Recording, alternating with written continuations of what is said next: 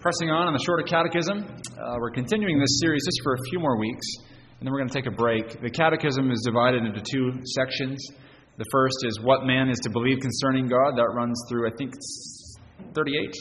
And then from 39 or so on, it's what duty God requires of man.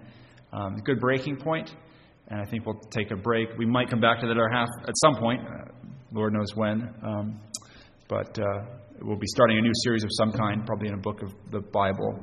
Um, but anyway, for tonight, we're in the Shorter Catechism.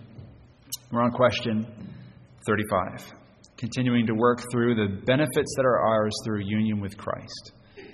So we come to question 35. I'll ask the question, you can respond to the answer.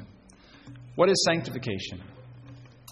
Sanctification is the work of God's free grace whereby we are renewed in the whole man after the image of God, and are enabled more and more to die unto sin and live unto righteousness. It's good news that sanctification is also the work of God's grace. Not an act of His grace, once for all, like justification and adoption, but, a, but an ongoing work of His grace in us to produce new life uh, as we're remade in the image of God. Our scripture is uh, two texts. One is from Ezekiel 36, 22 to 38. This is more just Old Testament background for the doctrine of sanctification. Uh, as we see here in Ezekiel 36, it's the work of the Holy Spirit to regenerate and, and make new the people of God. Ezekiel 36, verses 22 through 28. Therefore, say to the house of Israel, Thus says the Lord God I do not do this for your sake, O house of Israel, but for my holy name's sake, which you have profaned among the nations wherever you went. And I will sanctify my great name, which has been profaned among the nations, which you have profaned in their midst. And the nations shall know that I am the Lord, says the Lord God, when I am hallowed in you before their eyes. For I will take you from among the nations, gather you out of all countries, and bring you into your own land. Then I will sprinkle clean water on you, and you shall be clean. I will cleanse you from all your filthiness and from all your idols. I'll give you a new heart, and put a new spirit within you. I'll take the heart of stone out of your flesh, and give you a heart of flesh. I will put my spirit within you and cause you to walk in my statutes, and you will keep my judgments and do them. Then you shall dwell in the land that I gave to your fathers. You shall be my people, and I will be your God. I will deliver you from all your uncleannesses. I will call for the grain and multiply it, and bring no famine upon you. And I will multiply the fruit of your trees and the increase of your fields, so that you need never again bear the reproach of famine among the nations. Then you will remember your evil ways and your deeds that were not good. And you will loathe yourselves in your own sight for your iniquities and your abominations. Not for your sake do I do this, says the Lord God. Let it be known to you, O be ashamed and confounded for your own ways, O house of Israel. Thus says the Lord God On the day that I cleanse you from all your iniquities, I will also enable you to dwell in the cities, and the ruins shall be rebuilt. The desolate land shall be tilled instead of lying desolate in the sight of all who pass by. So they will say, This land that was desolate has become like the Garden of Eden, and the wasted, desolate, and ruined cities are now fortified and inhabited. Then the nations which are left all around you shall know that I, the Lord, have rebuilt the ruined places and planted what was desolate. I, the Lord, have spoken it and I will do it. Thus says the Lord God I will also let the house of Israel inquire of me to do this for them. I will increase their men like a flock, like a flock offered as holy sacrifices, like the flock at Jerusalem on its feast days. So shall the ruined cities be filled with flocks of men. Then they shall know that I am the Lord. And our sermon text, Romans 6, 1 through 14. Romans chapter 6, 1 through 14. What shall we say then? Shall we continue in sin that grace may abound? Certainly not. How shall we who died to sin live any longer in it? Or do you not know that as many of us as were baptized into Christ Jesus were baptized into his death? Therefore, we were buried with him through baptism into death, that just as Christ was raised from the dead by the glory of the Father, even so we also should walk in newness of life. For if we've been united together in the likeness of his death, certainly we shall we also shall be in the likeness of his resurrection, knowing this that our old man was crucified with him, that the body of sin might be done away with, that we should no longer be slaves of sin. For he who has died has been freed from sin. Now, if we died with Christ, we believe we shall also live with him, knowing that Christ, having been raised from the dead, dies no more. Death no longer has dominion over him. For the death that he died, he died to sin once for all, but the life that he lives, he lives to God. Likewise, you also reckon yourselves to be dead indeed to sin, but alive to God in Christ Jesus our Lord. Therefore, do not let sin reign in your mortal body that you should obey it in its lusts, and do not present your members as instruments of unrighteousness to sin, but present yourselves to God as being alive from the dead, and your members as instruments of righteousness to God. For sin shall not have dominion over you, for you are not under law, but under grace. Thus ends the reading of God's holy word. Let's pray together.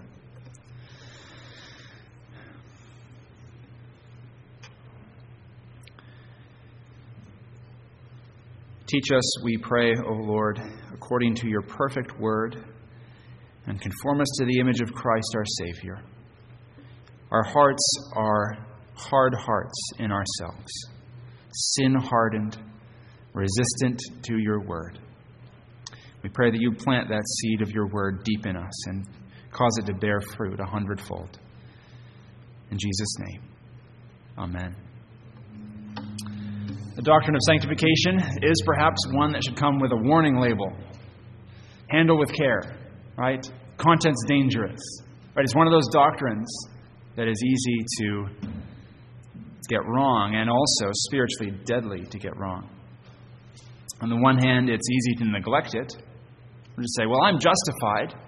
I got that from Christ. He justified me, made me righteous in God's sight, so no worries here. What do I have to worry about this sanctification business? On the other hand, it's easy to do what looks like the opposite and, and make sanctification part of justification. I'm only right with God if I do this and I do this and I do this. I'm only justified and accepted and loved by God if I do all these things first. If I obey this way and I obey this way, then he'll, then he'll bless me and receive me and accept me. All right, so there's dangers all around this doctrine. What, so, how do we understand it rightly? Because right? either way is deadly spiritually. Uh, either way is going to be our undoing spiritually. Um, what do we need to do? We need to look at what the scriptures say about sanctification and see that it's not that we need to be more strict with it than we are or more lax with it than we are, but that we need to understand it in relation to Christ and in our union with Him. Uh, in Romans 4 and 5, Paul has been teaching about justification. So we're in chapter 6, but chapter 4, chapter 5, he's, he's teaching about justification.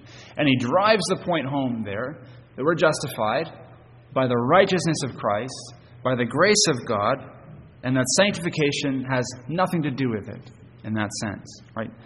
God does not accept me because of any of my works. Uh, you're not justified because you will be sanctified.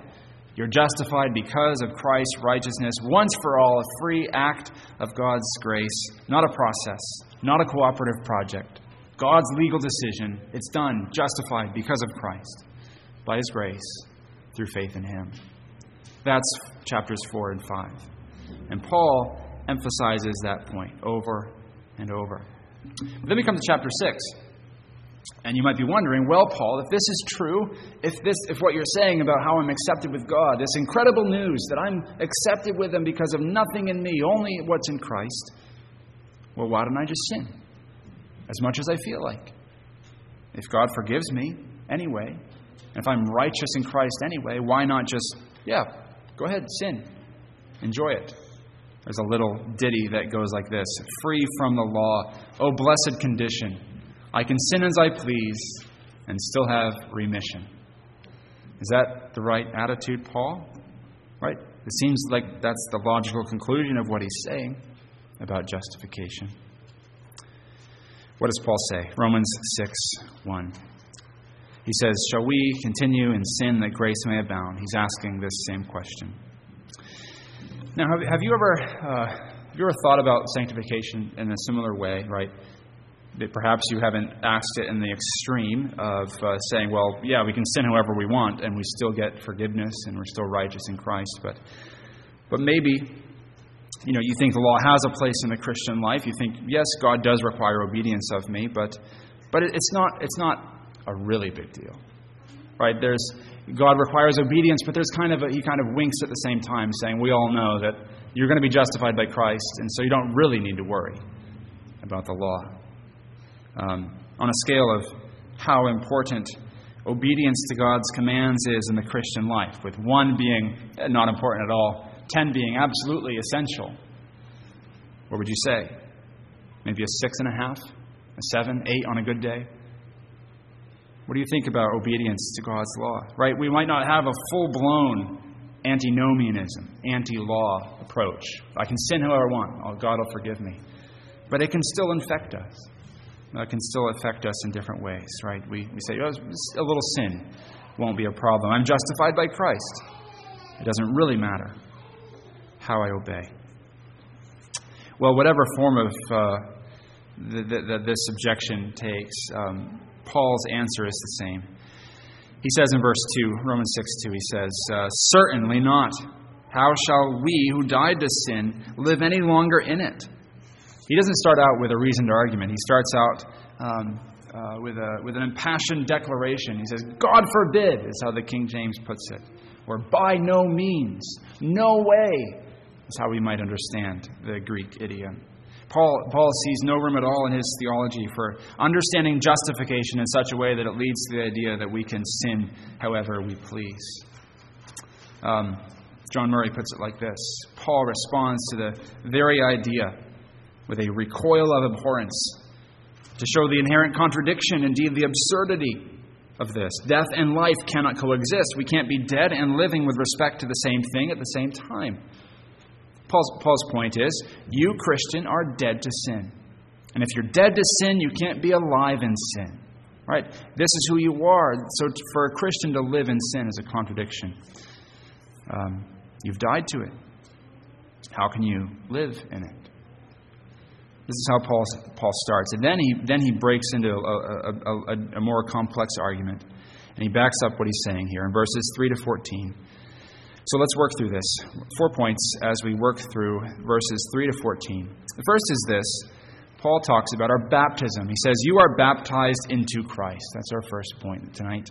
This is verses 3 and 4 if you're following along in Romans 6. You are baptized into Christ. When the great reformer Martin Luther was tempted, his, one of his first instincts, one of his first things that he would do, one of his defenses, would remind himself of his baptism. He'd say, I am a baptized man. It was something he would tell himself, right? And It is a good instinct. It comes from Paul himself here in Romans 6. The first thing Paul turns to is that we are baptized. What does it mean to be baptized?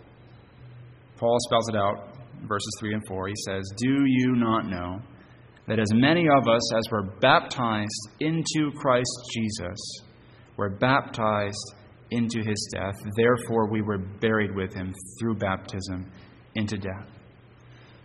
Baptized into Christ Jesus. That's the core thing about baptism. That's fundamentally what baptism is about. It's about being united to Christ by faith. And that's, that's, that's the heart of everything that Paul believes. We are saved because of Christ and because of our relationship with Him. And every aspect of our salvation flows to us uh, because of that relationship with Him. It's not like we, we've said before, it's not like Jesus sends us a package labeled justification in the mail on Monday, and we open it up and enjoy that. And then the next day, He sends us another package, sanctification. and We open it up and enjoy that. Uh, no. Right, you, when, you, when you're united to Christ, you are united to the whole Christ, and everything that's His becomes yours. It's like a, like a tree branch on a tree doesn't pick and choose which nutrients flow to it from the tree's sap. It's all the sap or none of it. Everything comes or nothing does. And that's our union with Christ. Baptized into the whole Christ. It's either all of Him or none of Him. Either every benefit He gives or none of them. This is why it's an impossibility to be justified in Christ and not also being sanctified in Christ. So Paul says, You're baptized. You're baptized into Christ. You've been brought into this living relationship with the Lord Jesus Christ.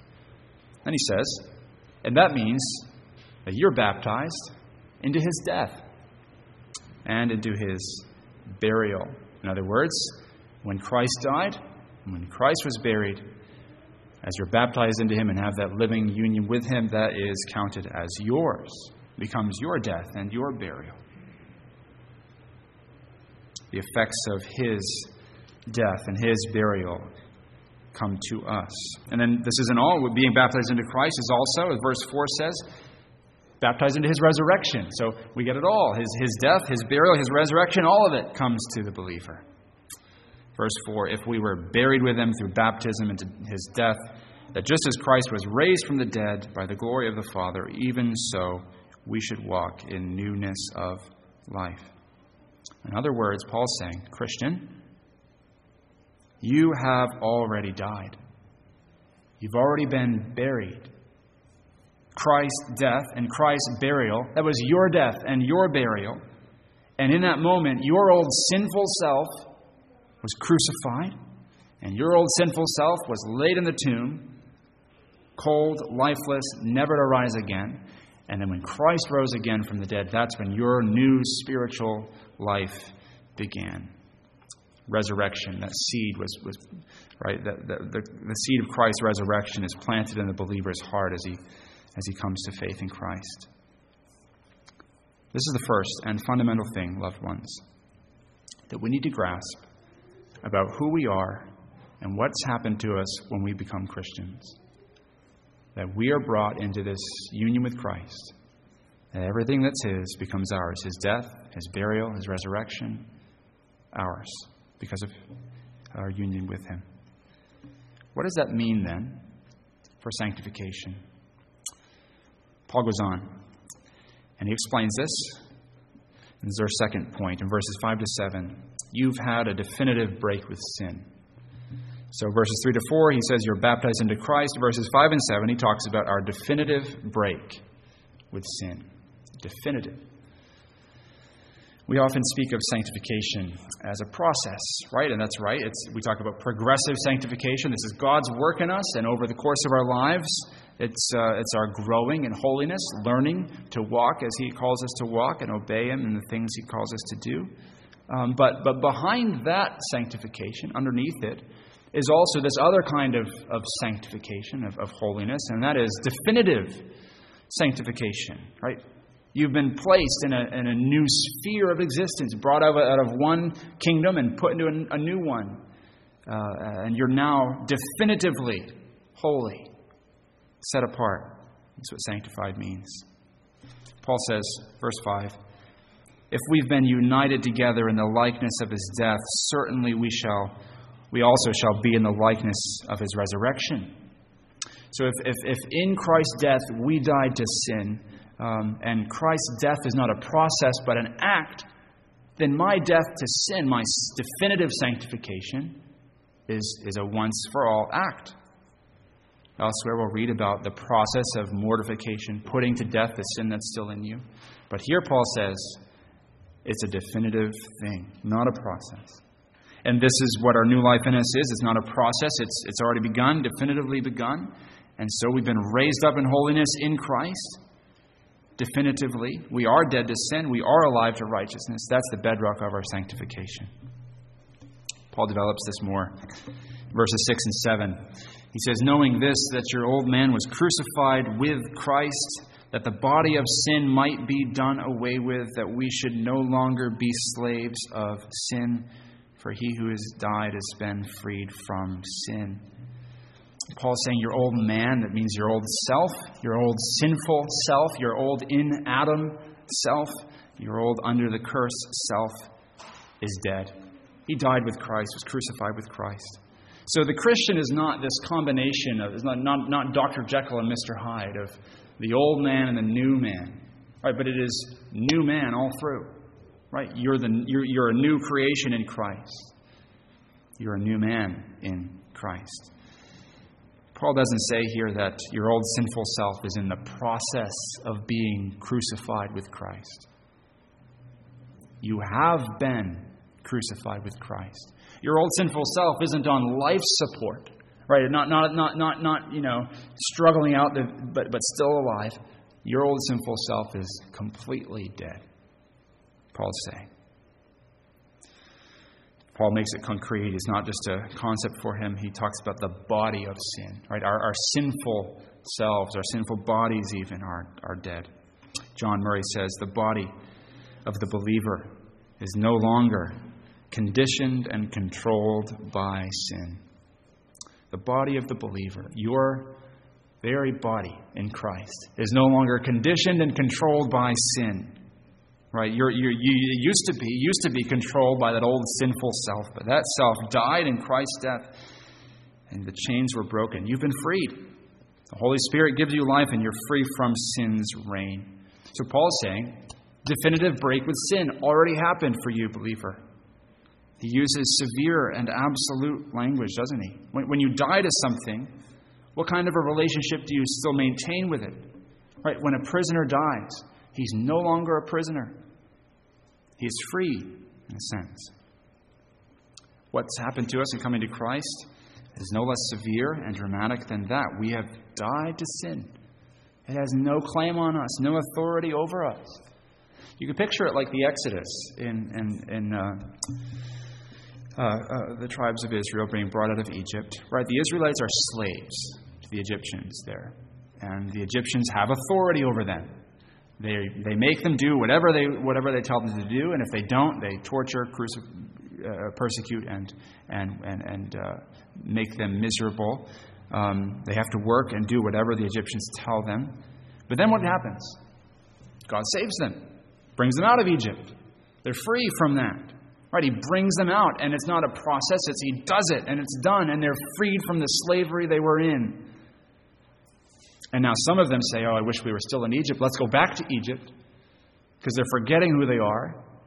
But the reality is, they are sanctified already, set apart from the slavery they were in in Egypt. That's how we should think, loved ones. That's how you should think about who you are in Christ. We often talk about the sanctification process, and it is a process in so many ways, but there is this important thing to see. It's definitively already begun in Christ. We talk about how sinful we still are, how much we need to grow, what we need to work on. And we'll talk about that in a few more minutes in the sermon. But underneath all that, and, and, and prior to all that, we need to realize God has already freed us from the reign of sin. You are already holy. Yes, in your justification and in your sanctification. You've been freed and set apart.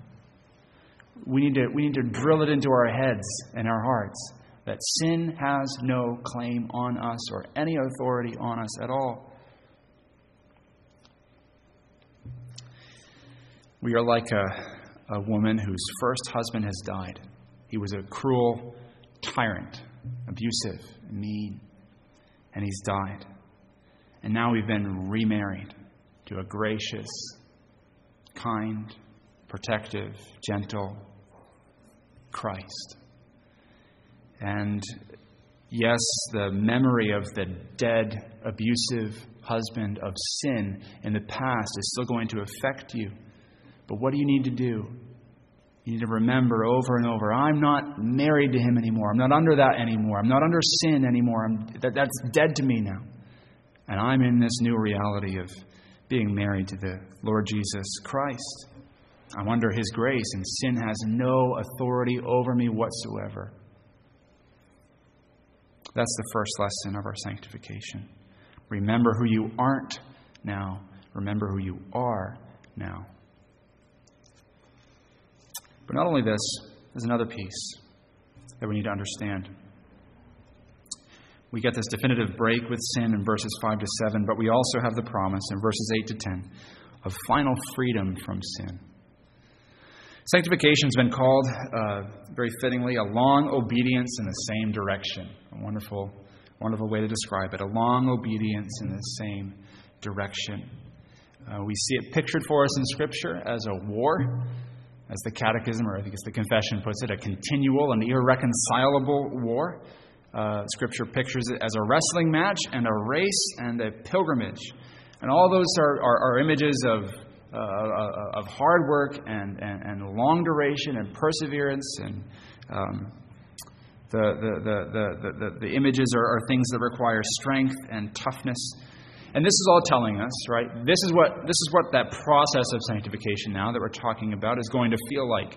It's going to feel like a, like a war or a wrestling match. Um, because, yes, while we've been definitively freed from sin, we're no longer under its authority and rule, those habits run deep, and the residue of it runs deep. And so we have to continue to put off the remaining corruption of our sin.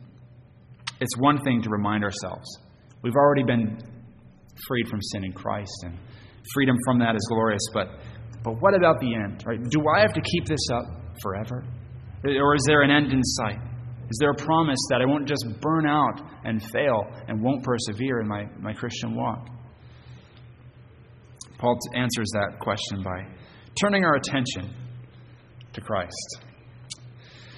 He keeps doing this, doesn't he? Over and over. He points us to Christ, his death, his resurrection. And that is for Paul the answer to every question. Uh, this is the whole of, of, of his religion, uh, this union with Christ. In verse 8, God gives us a promise. If we died with Christ, we believe we shall also live with him. Paul said something similar already in verse 5. Uh, he says, If we've been united in the likeness of his death, certainly we shall also be in the likeness of his resurrection. And there, Paul is emphasizing our new position in Christ and the reality of Christ's resurrection for us now in this life. But now in verse 8, he's turning his attention really on the future, and he's saying that if we, if we died with Christ, we shall also, in the future, in the glorious heavenly future, live with Christ. In other words, the resurrection life of Christ has already begun in you through Jesus Christ, and that will not fail to come to its completion. God will bring it to its end.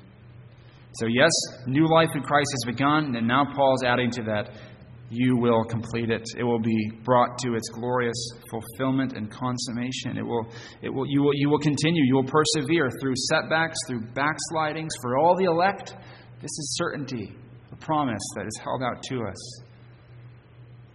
We often think of sanctification as this you must obey and overcome. It's also it is that, but it's also you will, by God's power, by God's grace, you will, with absolute certainty, persevere, obey, overcome. How certain are you, Paul? Are you sure? I mean, the struggle I have with sin is deep, and it seems like there are plenty of times when it looks to be in question. Paul says, verses 9 to 10, he's as certain about this as he is Jesus' resurrection. Is Christ alive? Paul, Paul's asking. Right? If Jesus is alive in heaven, if you believe that, then you must also believe that you also will be alive with him in heaven, freed from sin forever, glorified in his presence. He, he says this, verses 9 to 10. Knowing that Christ, having been raised from the dead, dies no more, death no longer has dominion over him. For the death he died, he died to sin once for all, but the life he lives, he lives to God. Paul's saying, Look there. That guarantees your holiness for all eternity. As surely as Christ is alive, freed from death, in heaven, so shall I be, and so certainly then I, we can hold this that we will be raised up with him in holiness, and our sanctification will be completed. Nothing's more discouraging, is it, than to know before you start a project that it's doomed to fail. Right? Imagine standing at the starting line of a race and knowing you will not finish that race. Right? What, what's more discouraging than that? Right? No matter how much you square your jaw and stubbornly run as long and as hard as possible, you know you're going to lose and fail and not even finish that race. It's immensely discouraging. You're not going to reach the finish line. There's no guarantee. And it seems as the longer you go on, the, the race gets harder, the hills get steeper, and it's not getting any easier at all. And, and the doubts dog your mind. You're not going to make it. You're going to fail. That's discouraging. Imagine a different scenario a race where you know with absolute certainty you will finish. You, and then you have, you have the, the team captain, you're, you're running the race, and the team captain comes along beside you and says, I already finished. And I, I'm here to, to strengthen you, encourage you the rest of the way, and tell you you're going to finish too. I've done it. I went ahead of you and I did it. And, and let me tell you, as, as sure as I did it, you're going to do it. And that encouragement, right? Uh, it's not just that that's what Christ does, but not just that, that kind of a pep talk, but He's actually, by His Spirit, at work in us, giving us spiritual oxygen and energy and stamina and grit to keep on in the fight, holding out to us the finish line, saying, You're not going to fail. I'm with you. I already finished myself, and I'm going to make sure you do too. This long obedience in the same direction is going to reach an end when your will your struggle with sin will be done forever. You'll be holy free of sin's curse forever. And so loved ones god surrounds us doesn't he here with all this encouragement about our sanctification. We haven't heard any word yet from paul about the process of it uh, of our own work we need to get down and do before he gets there, he surrounds us with this encouragement. You're baptized into Christ. Your sanctification is inevitable in Christ. Uh, you, have been definitively freed from sin, right? You're free from that slavery. You're free from that old uh, abusive uh, relationship that sin held over you. You're now in Christ. You've been freed from sin. You've been brought into the new realm in Christ. You've died to sin. It has no claim on you. And you will definitely, surely, with absolute certainty, come to the end and be freed from it forever. All that, Paul says, before he says one word on what we are to do. But there is a word, isn't there, on what we are to do. We need to see this now, and this is our fourth point. You must fight an ongoing battle with sin. Verses 11 to 14. You must fight an ongoing battle with sin. So Paul is saying, all this is true, and now you need to believe it for yourself and lay hold of it for yourself. Verse 11, he says, So reckon yourself, consider yourself, count yourself, dead indeed to sin, but alive to God in Christ Jesus our Lord. He says, Learn to think about yourself in these categories in this way. Drill it into your head, drill it into your heart. I'm dead to sin, I'm alive to Christ. And then he says, Get to work. Go obey. Wage the war verses 12 to 13. Do not let sin reign in your mortal body, that you should obey its lusts. And do not present your members as instruments of unrighteousness to sin, but present yourselves to God as being alive from the dead, and your members as instruments of righteousness to God. He puts a nice point on it. Verse 13 makes it very particular. He says, Don't present your members as instruments of unrighteousness to sin. Your members are those are your body parts. Right? God Paul's saying, don't present your, your body as a slave to sin. You've been freed from it, right? Sanctification is about our minds, it's about our hearts, and it's also about our very bodies. Holiness begins in the heart, but it is worked out through the hands. Don't give yourself as a slave to sin. Don't go back to Egypt. Uh, don't go back to that old, uh, that marriage under that, that husband's sin anymore. Paul is, is, is reminding us, loved ones, that we are dead to sin. Therefore, put it to death in you. Right? He gives us an imperative here. And so, what we see is that our sanctification this glorious growth in holiness after the image of God in Christ. It's not an optional thing, it's not tangential, it's crucial. We started by asking that question on a scale of 1 to 10, how important is it really that we obey the Lord? And it's a 10. It's absolutely important. Not for our justification. Don't hear me say that. But absolutely important for our walk with Christ. You cannot have half a Christ. You have a whole Christ. So pursue sanctification, loved ones. You've been freed from sin, so live like you are. Put sin to death that's in you, right? Whatever it is, like whatever it is that's that's still trying to reign and rule over you, pride, lust, covetousness, greed, laziness, anger, discontentment, selfishness, whatever it is. Let's get to work. Root it out. It's an impostor. It's no place in your life. It's no, no, uh, no authority over you or claim on you. Seek the Lord Jesus Christ and obey Him. He's the one you're under now. Give yourself to Him. Let's pray.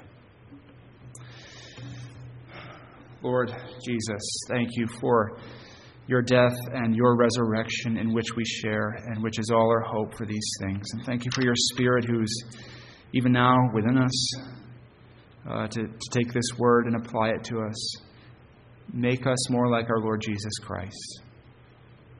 We pray that you would uh, spare nothing, but that you would work uh, in whatever, whatever ways necessary to conform us more to the image of our glorious Savior. Reflect more fully His righteousness and His holiness and His gentleness and His character and His commitment to you, that we might reflect Him, O Lord. So we pray you do this. We pray that our hearts would rest in you and that we would work by the strength that you supply to this end. It's in Jesus' name we pray. Amen.